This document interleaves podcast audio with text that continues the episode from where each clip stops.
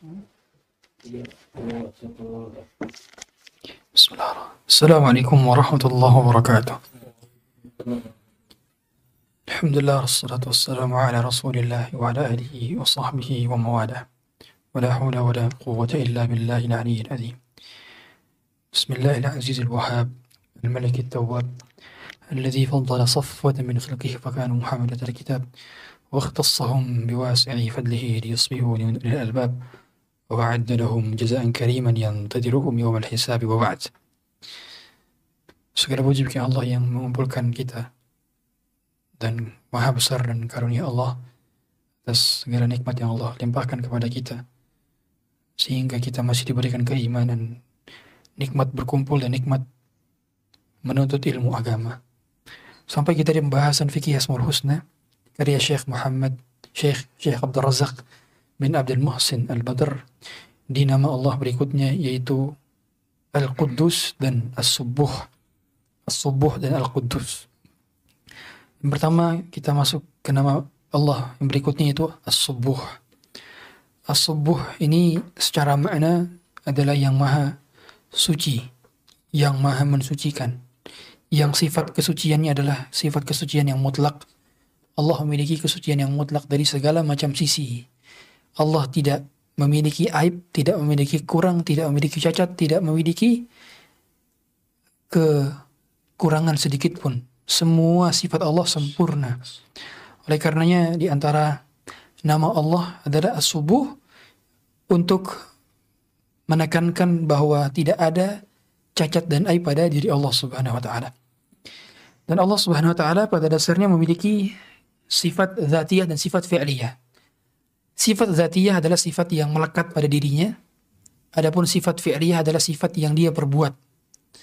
Di antara sifat zatiyahnya adalah Al-Hayyu yang maha hidup, As-Sami' yang maha mendengar, Al-Qadir yang maha berkuasa, Al-Basir yang maha melihat, Al-Qawi yang maha kuat. Ini sifat berkenaan dengan zatiyah. Sifat Allah Subhanahu wa taala yang melekat pada diri Allah Subhanahu wa taala. Adapun sifat fi'liyah adalah sifat yang berkaitan dengan perbuatan yang Allah lakukan. Seperti Allah Ar-Razaq, Allah Maha memberi rezeki. Al-Muhyi, Allah Maha menghidupkan. Al-Mumit, Allah Maha mematikan. Al-Ghafur, Allah Maha pengampun. Al-Afu, Allah Maha pemberi ampunan, Maha memaafkan. Ar-Rahman, Allah Maha pengasih. Ar-Rahim, Maha penyayang. Dan seterusnya. Dan Al-Quddus, As-Subuh ini bagian daripada sifat fi'liyah atau uh, sifat zatiyah, sifat zatiyah, sifat yang melekat pada diri Allah Subhanahu wa taala. Dan ketika Allah memiliki nama uh, subuh, maka ada kesamaan dari nama subuh ini yaitu Al-Quddus, As-Salam dan At-Tayyib. Jadi empat nama yang artinya sama. Artinya sama, hanya memiliki perbedaan tipis-tipis saja. Yaitu As-Subuh, Al-Quddus, As-Salam, dan At-Tayyib. Nah, jadi Allah memiliki nama At-Tayyib juga. Dan ketika Allah memiliki nama As-Subuh, maka banyak dalil-dalil yang menunjukkan bahwa Allah memiliki nama Subuh, yaitu di antara zikir Rasulullah SAW. Rasulullah berzikir uh, ketika ruku dan sujud, Subuhun qudusu qudusu rabbul malaikati warruh. Subuhun qudusu rabbul malaikati warruh. Itu di antara zikir Rasulullah, di antara zikir Rasulullah ketika ruku dan sujud. Subuhun qudus rabbul malaikati warruh. Yang maha suci, yang maha bersih. Dan dia adalah Tuhannya Rabbul malaikati warruh. Rabbul malaikat, Tuhannya malaikat dan Tuhannya ruh. Siapa Tuhannya ruh maksudnya? Tuhannya Jibril maksudnya. Ya. Mengapa Allah menyebutkan Tuhannya Jibril padahal sudah Allah sebutkan Tuhannya malaikat? Mengapa? Ini namanya zikrul khas ba'dal am. Menyebutkan yang spesifik setelah yang umum. Padahal Jibril termasuk malaikat, tapi mengapa uh, di sini dianjurkan zikirnya adalah subuhun kudus rabbul malaikati warruh. Tandanya di antara malaikat yang istimewa adalah malaikat Jibril. Sampai-sampai untuk penyebutannya tidak tidak langsung disebutkan malaikat tapi harus dipisahkan dengan penyebutan nama malaikat. Sama seperti dalam surah Al-Asr, wal Asr, innal insana lafi khusrin illa alladziina amanu wa 'amilus shalihat wa tawassaw bil wa tawassaw sabr. Nah, kalau kita perhatikan illa alladziina amanu wa 'amilus shalihat. beramal soleh ini bagian daripada keimanan dan tawassul bil haq mewasiati kepada kebaik kepada kebenaran itu bagian daripada amal soleh dan mewasiati kesabaran bagian daripada bagian daripada menasihati kebenaran. Jadi kalau kita lihat ini nih spesifik spesifik spesifik, spesifik. beriman konsekuensi dari beriman adalah beramal soleh. Konsekuensi beramal soleh adalah mewasiati dalam hal kebenaran. Konsekuensi dari mewasiati kebenaran adalah mewasiati dalam hal kesabaran. Jadi saling berkonsekuensi masing-masing. Ya, ya nah, itu itu di antara ciri uh, dalil-dalil disebutkan tentang tentang dzikrul khas ba'da am dalam ilmu usul penyebutan khusus setelah yang umum menunjukkan ada istimewa dalam hal yang disebutkan secara khusus tersebut berarti ada istimewa dari malaikat Jibril malaikat yang sayapnya memenuhi ufuk barat hingga timur dan malaikat yang sangat besar yang jarak dari telinganya hingga bahunya saja ratusan tahun perjalanan sehingga amatlah besar malaikat Jibril dan juga uh, Rasulullah SAW ketika sholat witir di antara zikir beliau adalah Subhanal Malikil Kudus. Subhanal Malikil Kudus. Subhanal Malikil Kudus. Maha suci Allah. Al-Malik yang dia maha merajai dan maha suci. Kalau sudah maha merajai, maka dia juga maha suci. Yang maha suci dan yang maha yang maha merajai. Tidak ada satupun kekuasaan di atas dia.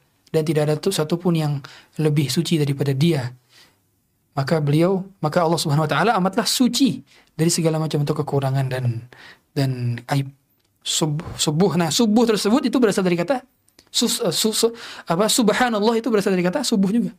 Jadi kata kita kita ucapkan subhanahu wa yusyrikun subhanallah. Maka hakikatnya kita sedang mensucikan Allah. Makanya uh, di antara uh, faedah kalau kita melihat yang buruk-buruk kita mengucapkan subhanallah. Mendengarkan berita yang buruk subhanallah. Mendengarkan berita yang baik-baik mengucapkan masya Allah. Karena kalau masya Allah itu dia uh, ungkapan ta'ajub, li ta'ajub. Dia ucap ungkapan uh, apa kebahagiaan yang menunjukkan uh, kebahagiaan pada perkara-perkara yang yang menakjubkan. Adapun pada perkara-perkara yang sifatnya mengagetkan tapi itu buruk adalah subhanallah. Subhanallah. Itu seperti Rasulullah SAW ketika selesai perang Hunain ada beberapa orang yang baru masuk Islam.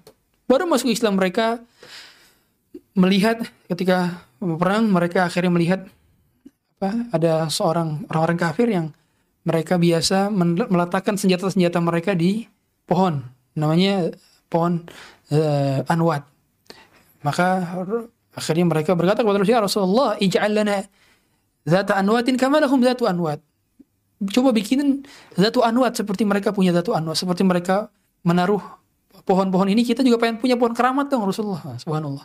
Maka Rasulullah mengatakan Subhanallah. Maha suci Allah. Uh, kalian mengatakan seperti Bani Israel mengatakan kepada Musa, "Ij'al lana ilahan kama lahum aliyah." Bani Israel pernah berkata kepada Musa, "Wahai Musa, berikan kami patung seperti mereka punya patung." Padahal itu kesyirikan. Maka ketika kita melihat kemungkaran, ucapkan subhanallah. Subhanallah. Ya. Subuh al-subuh ini berarti adalah sifat yang maha suci. Adapun yang disucikan namanya al-musabbih. Al-musabbih. Di antara makanya kalau kita uh, apa namanya? Di antara di antara zikir kita kalau kita melihat kilat dan melihat apa namanya? melihat uh, apa namanya? melihat melihat ketika hujan itu ada petir. Nah, kita berdoa apa?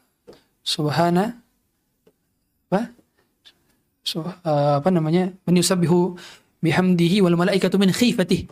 Uh, itu di, di, di antara di antara zikir kita ketika melihat di antara ketika melihat pada saat petir karena itu adalah malaikat malaikat malaikat di antara malaikat yang sedang bergerak adalah mereka mengilaukan petir bayangkan berarti kekuatan malaikat begitu besar dan jumlah malaikat itu selalu bertambah, selalu bertambah. Dan jumlah malaikat selalu bertambah.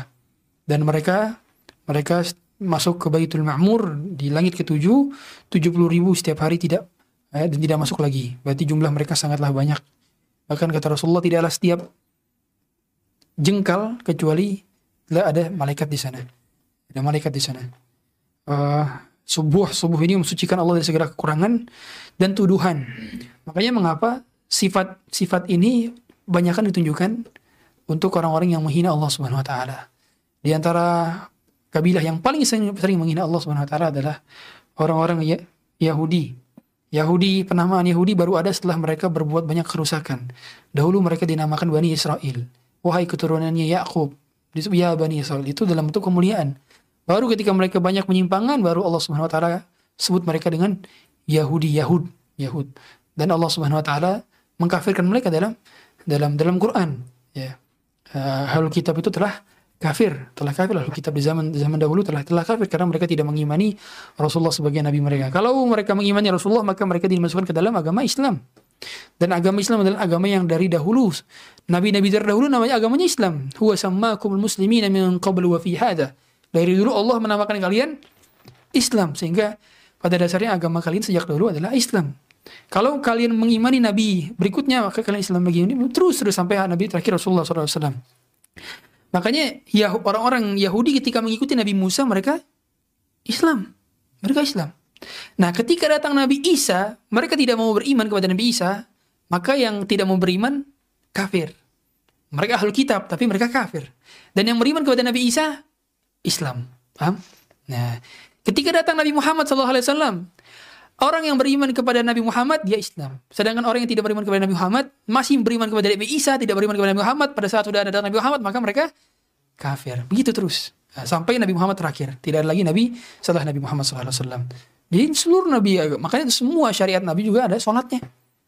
Tapi tata caranya berbeda dengan tata cara sholat umat umat Islam. Oh, apa apa namanya umat umat Nabi, umat Nabi Muhammad SAW. Ya sebagaimana uh, kalau Bani Israel sholatnya nggak lima waktu, kurang dari lima waktu. Bani Israel kurang lima waktu. Karena ketika Rasulullah SAW sudah tawar menawar kepada Allah Subhanahu Wa Taala pada saat meminta dari 50 waktu menjadi lima waktu, itu Rasulullah kan udah sampai lima waktu tuh, udah datang lagi ke ke Nabi Musa di langit ke-6. Maka kata Nabi Musa, fa inna ummataka la tutiqu dzalik. Sesungguhnya umatmu itu nggak bisa kata kata Nabi Musa. Maka kata Rasulullah SAW malu untuk kembali kepada Allah lagi, maka akhirnya jadi lima. Berarti pada saat itu Nabi Musa mengatakan bahwa umat beliau tidak mampu lima waktu. Berarti Bani Israel pada saat itu sholatnya bukan lima waktu, kurang dari lima waktu. Ya, tapi pahala umat Islam, umat Muhammad SAW, lima waktu setara dengan lima puluh waktu. Nah, itu itu di antara keutamaan umat Rasulullah dan banyak privilege lainnya. Di antaranya adalah memiliki gural muhajjalin, yaitu berkas cahaya dari setiap percikan wudhu yang kita uh, lakukan. Makanya di antara hal yang uh, makruh dilakukan adalah tanshid. Tanshid itu uh, tamshid, tamshid, tam, uh, apa? Yaitu pakai apa namanya di lap ketika wudhu itu makruh. Kecuali ada hajatnya ketika kedinginan maka bisa. Tapi mengelap air wudhu setelah di kita wudhu maka itu makruh. Dan itu juga bagian daripada uh, kita uh, berpotensi tidak bercahaya nantinya di, di, di hari kiamat. Karena orang yang menjaga wudhunya uh, akan bercahaya di hari kiamat sesuai dengan jumlah apa air wudhu yang terpercik di tubuhnya. Makanya di antara itolatul ghurah muhajirin itu memperluas ruas yang kena air wudhu. Kalau batas siku cuma sampai sini saja wudhunya, berarti kalau wudhu yang afdol adalah sampai sini. Kena ininya. Itu di antara yang yang yang mau bercahaya lebih banyak. Kalau batas wudhu rukunnya cuma sampai apa uh, sampai pergelangan kaki saja sampai mata kaki saja maka yang yang kalau mau dapatkan pahala lebih banyak maka betis juga juga kena ya uh, sebagaimana dikatakan oleh para ulama seperti di antara tuduhan orang Yahudi kepada Allah bahwa Allah memiliki memiliki uh, memiliki anak bernama Uzair. Wa qalatil yahudu Uzair ibnullah wa qalatil mas Nasara Masih ibnullah. Mereka yang mengatakan Allah punya anak. Kemudian mereka juga mendistorsi ayat. Yuharrifuna al-kalima an mawadi'ih yuharrifuna al-kalima min ba'di. Mereka mendistorsi ayat dan mereka mendistorsi tafsirannya. Jadi antara kebiasaan orang Yahudi adalah mereka mendistorsi ayat dan mendistorsi mendistorsi tafsirannya. Uh, dan pada dasarnya yang mendistorsi Injil pun adalah orang Yahudi. Jadi Paulus Paulus itu beragama orang beragama Yahudi. Sebagaimana kita tahu semua ada Paulus di Vatikan pada 19 1970 kalau tidak salah itu mereka mengumumkan bahwa orang Yahudi berteman dengan orang Nasrani dikarenakan akidahnya tidak tidak berbeda padahal dari dulu mereka yang menyuruh para orang-orang Romawi untuk membunuh Nabi Isa Uh, di fakta sejarah karena Paulusnya juga dari orang orang Yahudi dan begitulah terus-terusan uh, mereka tidak akan ridho kepada kita sampai kita mengikuti agama mereka. Dan tardah angkal Yahudi walan Nasara hatta tattabi'a millatahum sampai kita mengikuti agama mereka. Jadi memang musuh sampai hari kiamat adalah musuh Yahudi. Itu yang paling utama. Dan kita akan itu yang mengatakan adalah Allah dan Rasulnya. Berarti memang nggak akan pernah bisa kita uh, apa namanya tidak menjadi musuh dan tidak menjadikan mereka sebagai musuh. Sampai-sampai kata Rasulullah SAW, man kana qablakum shibran bi shibrin dhara'an bi dhara'in. Kita akan mengikuti betul-betul di akhir zaman apa yang dilakukan oleh orang-orang Yahudi dan orang Nasrani. Mengikuti perayaan uh, perayaan akhir tahun, perayaan tasyabuh dan seterusnya. Uh, ini bagian daripada tasyabuh dan mengikuti mereka. Lau hatta lau dakhaluhu fi juhri dubbin la dakhaltumuh. Sampai kalau mereka masuk ke dalam lubang dob, maka kalian akan mengikutinya. Lubang dop itu lubang yang cuma satu arah. Jadi lubang dop itu ke pintu keluar sampai pintu masuk sama. Jadi buntu pintunya. Dan pintunya itu kecil. Jadi dop itu kalau buat lubang itu dua lubangnya kecil-kecil. Dia nggak nggak besar. Uh, dan dan berlikaliku dia kalau lubang-lubang. Sampai-sampai berarti kalau kita ngikut, uh, kalau mereka pun masuk lubang dop kita akan ikutnya. Maksudnya apa? Sampai pada perkara-perkara yang kecil-kecil mereka ikut punya tren ini kita akan ikut semua ikut ini. Ini adalah umat yang tidak punya identitas kalau gitu. Kita punya identitas. Nah, kita tidak boleh tasyabuh dan kalau bahasa sekarang latah. Jadi dalam perkara-perkara yang trending nggak semua yang trending harus kita ikuti. Terkadang kita harus cukupi dengan hal-hal yang bah, kita menurut kita bermanfaat menurut Allah dan Rasulnya saja. Ya. Uh, kemudian orang Nasrani berkata Allah punya anak juga Al-Masih. Kemudian orang Nasrani mengatakan Allah juga satu dan tiga. Orang Nasrani mengatakan bahwa Allah adalah uh, memiliki pasangan dan seterusnya. Ini menghinakan Allah Subhanahu wa taala. Makanya mereka amatlah kafir. Makanya jangan pernah salahkan mengapa bencana banyak terjadi di bulan Januari dan Desember. Karena umumnya banyak kemungkaran di dua bulan ini. Di mana banyak sekali perzinahan, bukankah di malam tahun baru? Di antara komoditas yang paling laku keras adalah kondom. Alhamdulillah. Dan bukankah kita tahu semua banjir juga kebanyakan terjadi di bulan Januari? Banyak belum belum saja tahun dirayakan kemarin sudah ada beberapa gempa bumi di beberapa titik. Nauzubillah. Maka ingatlah sabda apa ingatlah firman Allah Subhanahu wa taala wa ma kana Allah mu'adzibahum wa anta fihim wa ma kana Allah mu'adzibahum wa ma kana Allah liyu'adzibahum wa anta fihim wa ma kana Allah mu'adzibahum wa hum yastaghfirun. Allah tidak akan menghukumi kita kalau kita berada di hidup di zaman Rasulullah. Jadi kalau Rasulullah masih ada, Allah tidak akan pernah mengazab kita. Yang kedua adalah kalau masih ada kita beristighfar. Makanya semalam itu saya istighfar istighfar. Karena selama ada yang beristighfar maka tidak akan turun bencana. Istighfar makanya. Kalau lagi banyak berbuat maksiat, itu detik-detik kita, kita kita yang yang paham dan ngerti istighfar banyak-banyak. Supaya tidak terjadi bencana di kota tersebut. Ya. Dan umumnya berarti kalau ada suatu bencana berarti ada orang yang diam dari istighfarnya. Karena Allah sudah janji, Allah tidak akan mengazab satu kaum kalau mereka ada yang beristighfar. Hum yastaghfirun. Berarti kalau lagi Musim-musim di mana orang berbuat, berbuat kemaksiatan, itu momen di mana kita berbanyak istighfar. Astagfirullahaladzim, astagfirullahaladzim. Kita bisa menjadi penyelamat bagi mereka yang terkena terkena azab. Ya. Nauzubillah, nauzubillah. Kemudian kita lanjut ke sifat Allah yang kedua, yaitu Al-Quddus. Al-Quddus.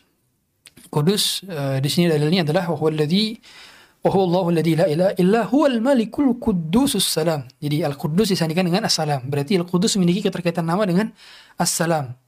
Keselamatan, kesucian itu memiliki satu makna yang sama. Keselamatan dari segala macam aib, kesucian dari segala macam kekurangan. Ya Allah SWT katakan dalam surah Al-Hasyr. Nah, ketika Allah menjelaskan nama-namanya yang husna, maka Allah masukkan uh, subuh dengan Al-Salam. Al-Quddus dengan As-Salam. Rasulullah juga masukkan Subhanal Malikil Kudus. Subhanal Malikil Kudus itu juga bagian daripada uh, nama Allah yang sempurna. Subuhun Kudus Rabbul Malaikatul Ruh. Jadi kalau Kudus tadi memiliki nama ya, sifat yang maha suci, kalau Muqaddas adalah yang tersucikan. Kalau tadi subuh adalah yang maha suci juga, yang disucikan adalah musabbah. Nah, atau ya musabbah, musabbah itu yang tersucikan. Berarti sama maknanya seperti mutahhar. Mutahhar. Makanya kalau kita belajar bahasa Arab, wah ini semakin semakin indah lagi kita mengetahui uh, intisari daripada agama ini karena ada ada bahasa Arab yang yang yang kita pelajari. Karena sangat sangat relate sekali belajar agama dengan bahasa Arab. Sangat relate sekali. Usahakan ada sebagian umur kita yang kita habiskan untuk belajar bahasa Arab. Setahun dua tahun ini akan menjadikan kita maksimal dalam belajar agama selama lima tahun ke depan, sepuluh tahun ke depan. Kita tentu uh, mau belajar agama sehingga akhir hayat. Maka di antara menghemat umur dalam belajar agama adalah dengan mempelajari bahasa Arab, belajar bahasa Arab. Semampu kita, semampu kita, sisihkan waktu. Ya. Yeah.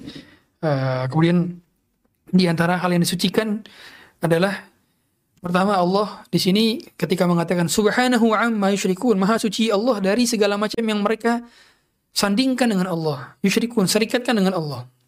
Yaitu Allah mensucikan dirinya dari segala macam kekurangan. Kekurangan berarti tidak ada sifat kekurangan dalam diri Allah Subhanahu wa taala. Ketika Allah mengatakan Allah bersemayam di atas arsy, bukan berarti Allah butuh kepada arsy. Ketika Allah mengatakan Allah memiliki wajah, bukan berarti wajahnya sama dengan makhluknya. Ketika Allah memiliki Allah mengatakan Allah memiliki kedua tangan, berarti tidak boleh kita menyamakan kedua tangan Allah dengan tangan makhluknya. Ini adalah uh, tashbih. Kita harus menganggap bahwa semua sifat Allah layak untuk Allah sesuai dengan keagungan dan kemuliaan bagi dirinya. Itulah akidah sunnah wal jamaah. Jangan sampai mereka uh, akhirnya tashbih kemudian ta'til. Karena kullu musyabbihin mu'attil. Ya, setiap orang yang mentasbih akhirnya mentaktil. Mengapa orang ada yang mengatakan, oh Allah itu di mana-mana? Kenapa? Karena dulunya mereka mentasbih, dulunya mereka menyamakan Allah dengan makhluknya. Oh, kalau Allah di atas berarti Allah butuh tempat. Loh, kamu kok menyamakan Allah dengan makhluknya? Kata siapa kalau misalkan Allah e, bersemayam di atas berarti Allah butuh tempat? Tidak, arsy yang butuh kepada Allah. Berarti kamu menyamakan Allah dengan makhluknya. Akhirnya mereka menolak karena mereka mentasbih. Kan gitu. Berarti segala macam penyimpangan dalam akidah muncul dari mereka menyamakan dulu sifat Allah dengan sifat makhluknya. Itulah yang menjadikan makanya mengapa banyak uh, aliran Asy'ariyah, aliran Kullabiyah, aliran uh, aliran Qadariyah, Jabriyah dan seterusnya itu berawal daripada mereka menyamakan sifat Allah dengan sifat makhluknya. Makanya itu mulai dari pertanyaan apa? Mulai dari pertanyaan yang tidak ditanyakan bisa mensalaf. Makanya kenapa banyak penyimpangan akidah itu muncul dari pertanyaan yang tidak perlu ditanyakan. Memang terkadang kita perlu mencukupi dengan mengimani bukan dengan mempertanyakan terkadang. Kalau kita lihat itu uh, Jaham bin Safwan ya pendiri uh, pendiri apa namanya aliran Jahmiyah itu muncul berasal daripada pertanyaan-pertanyaan yang nyeleneh. Akhirnya menjadi rancu di, di, di, di akal difikirkan terus-terusan akhirnya buntu. Akhirnya dia me, meng, apa, menyimpulkan hipotesa dia sendiri dan melahirkan pemikiran sesat. Padahal dari demikian karena dia berlebihan dalam mencari dan menganalisa hal yang tidak perlu difikirkan.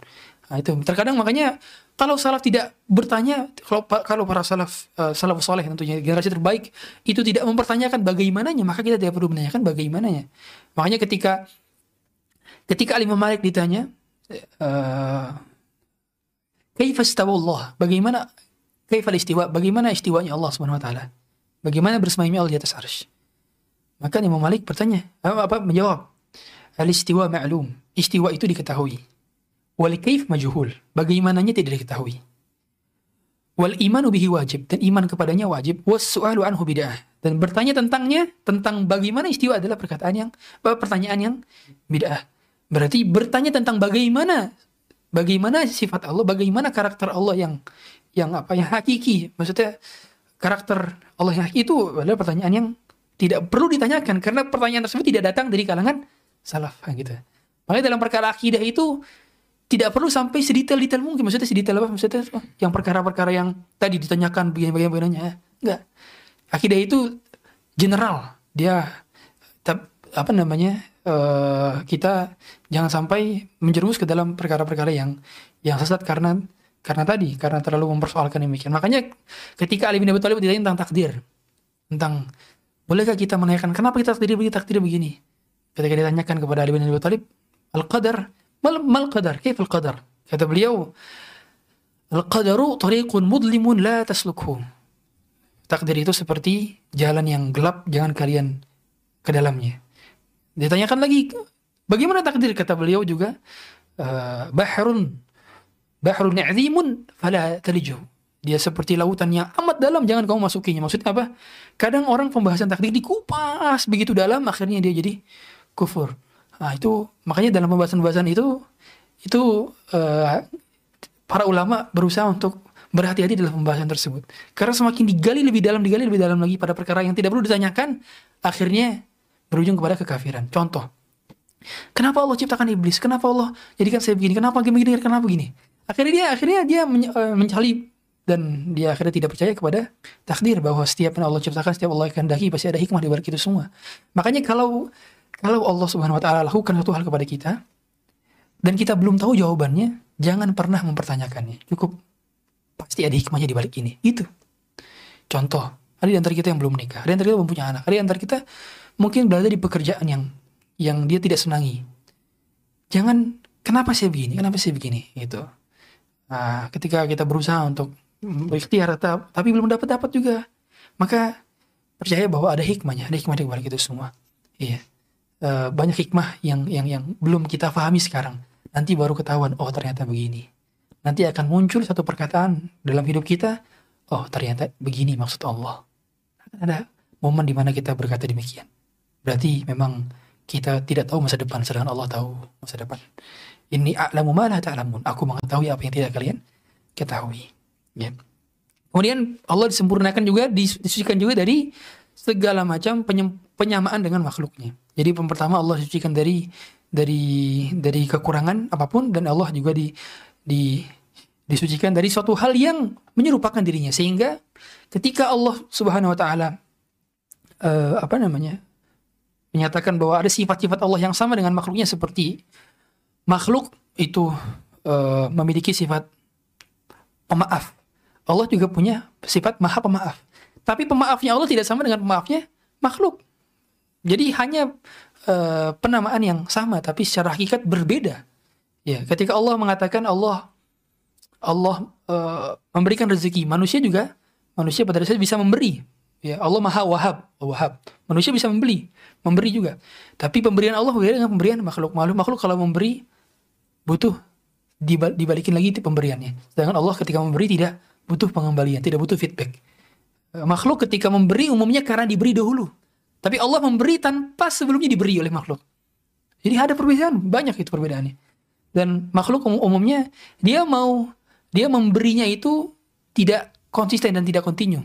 Terkadang memberi, terkadang enggak. Dan ada bosannya ketika dia memberi. Sedangkan Allah tidak pernah membos, tidak pernah bosan untuk memberikan kita kenikmatan. Tidak terkurang sedikit pun satu nafas sedetik pun dari hidup kita selama ini. Dan berarti kita diberikan kenikmatan yang sempurna oleh Allah Subhanahu wa taala. Kita hanya butuh satu piring nasi tapi Allah berikan lauk lezat bersama kenikmatan lauk-lauk lainnya.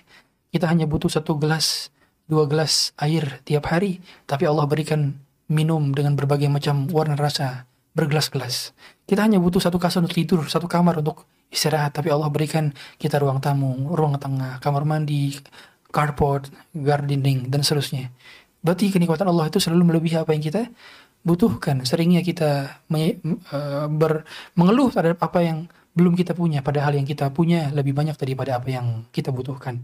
Maka fokus apa yang kita punya, karena yang kita punya sudah pasti melebihi apa yang kita butuhkan. Maka kita hanya tinggal bersyukur saja dalam menjalani kehidupan ini. Terkadang yang menjadikan kita susah adalah karena kurangnya bersyukur. Karena kurang bersyukur. Ya. Dan dan uh, di antara karakteristik berikutnya ya satu tambahan lagi assalam. Assalam. Jadi tadi Al-Qudus, Subuh dan Assalam. Assalam. Assalam maknanya adalah yang maha selamat, yang maha selamat dan dan Allah Subhanahu wa taala uh, maha selamat dari segala macam aib dan maha selamat ya dan maha menyelamatkan. Jadi tidak ada keselamatan kecuali kita dengan beribadah kepadanya tidak ada selamat kecuali mengikuti petunjuk Rasulnya. ومن يطع الرسول فأولئك مع الذين أنعم الله عليهم من النبيين والصديقين والشهداء والصالحين Siapa yang mentaati Rasulnya maka dia akan bersama para nabi, bersama para siddiq, bersama para syuhada, bersama para salihin. Yaitu berarti kebahagiaan ada pada mengikuti dan menjunjung tinggi sunnah Rasulullah SAW. Allah menyatakan siapa yang mengikuti Rasulnya, mayuti'ir Rasul. Faqad ata Allah, siapa yang mentaati Rasul maka dia telah mentaati Allah. Berarti ketaatan Allah selalu berbanding lurus dengan ketaatan kepada Rasulnya.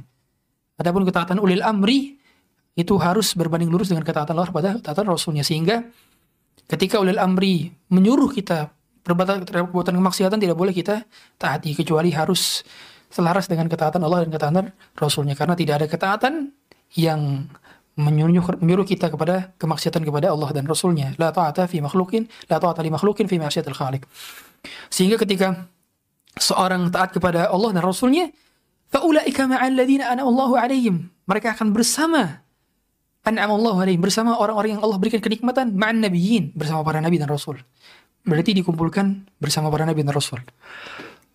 Wasyuhada bersama para uh, uh, wasiddiqin. Wasiddiqin itu bersama Abu Bakar. Abu Bakar. Jadi maksud siddiqin adalah Abu Bakar.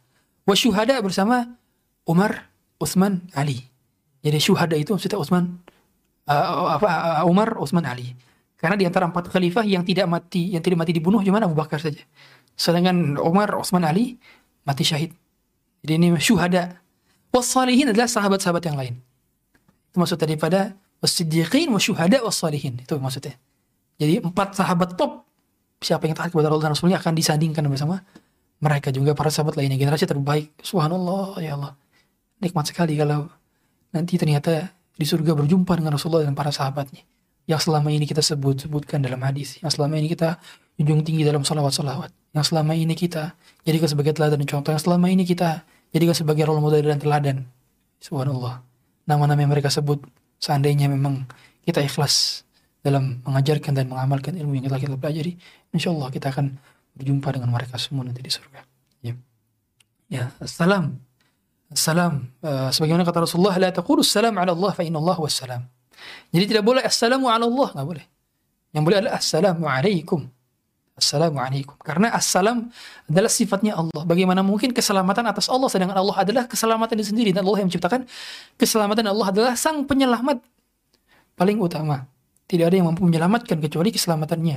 La taqulu assalamu ala Allah lakin qulu uh, assalam apa namanya tidak boleh kita mengucapkan assalam atas Allah tapi assalamu alaikum dan tidak boleh kita mengucapkan salam terlebih dahulu kepada orang Yahudi dan Nasrani. La, ta, la tabda'ul Yahuda wa la Nasara bisalam. Tidak boleh mengucapkan salam terlebih dahulu kepada Yahudi dan Nasrani.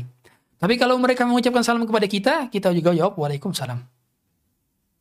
Mengapa kita mengucapkan jawab salam salam mereka kepada kita kepada dia? Uh, kita menjawab bukan karena mereka berhak untuk keselamatan, tapi dalam rangka keadilan. Itu kata para ulama. Tapi kita tidak boleh mengucapkan salam dahulu.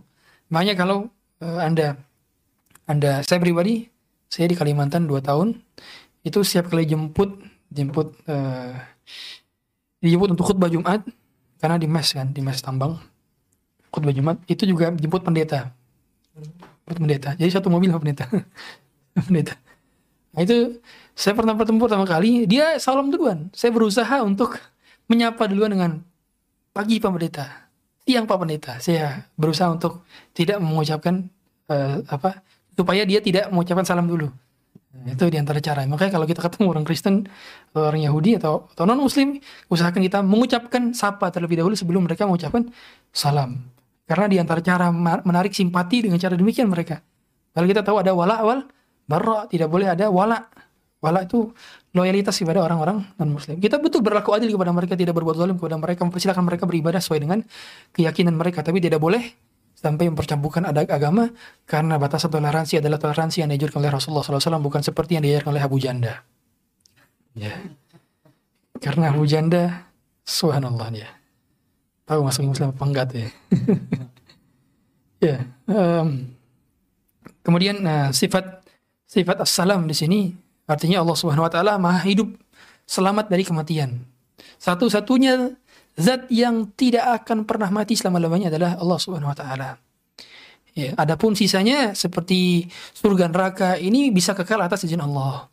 Lauh mahfud bisa kekal atas izin Allah. Qalam bisa kekal atas izin Allah. Tulung ekor bisa kekal atas izin Allah dan seterusnya. Itu ada delapan makhluk yang kekal atas izin Allah Subhanahu wa taala.